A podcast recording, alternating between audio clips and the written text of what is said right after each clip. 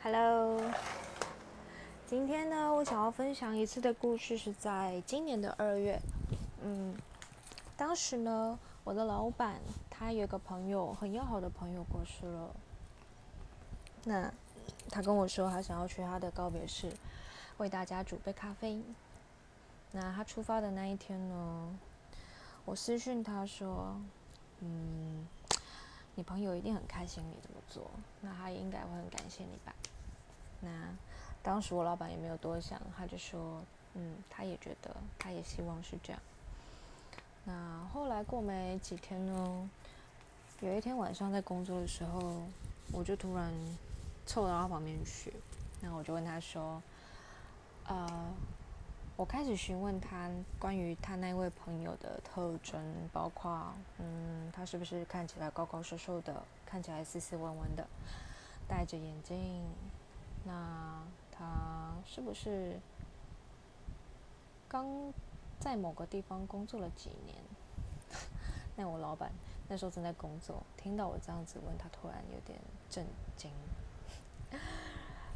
他震惊到他把他手边的工作全部停下来，然后 跟我到旁边去聊。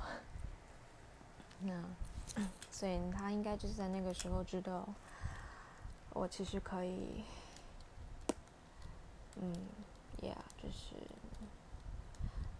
当个桥梁。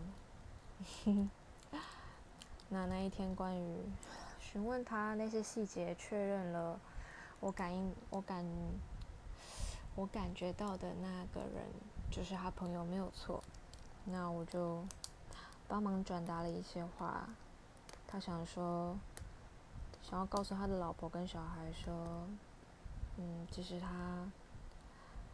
他知道他走了，那他也还在那个那个他处的地方，静静的陪着他的老婆跟小孩，然后同时也去思考他自己的一些事情。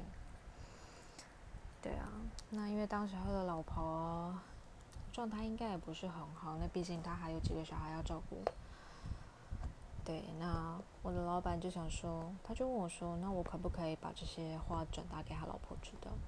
那因为他那时候也刚离世没有多久，我就跟我老板说：“嗯，我不知道啊，你看你自己心情决定吧。”对啊，那他也是隔了一阵子才跟他老婆说：“那其实她老公，呃，是，就是呃，就是他说过得很好吗？”就是之类的意思，嗯，那让他老婆就是比较放心吧。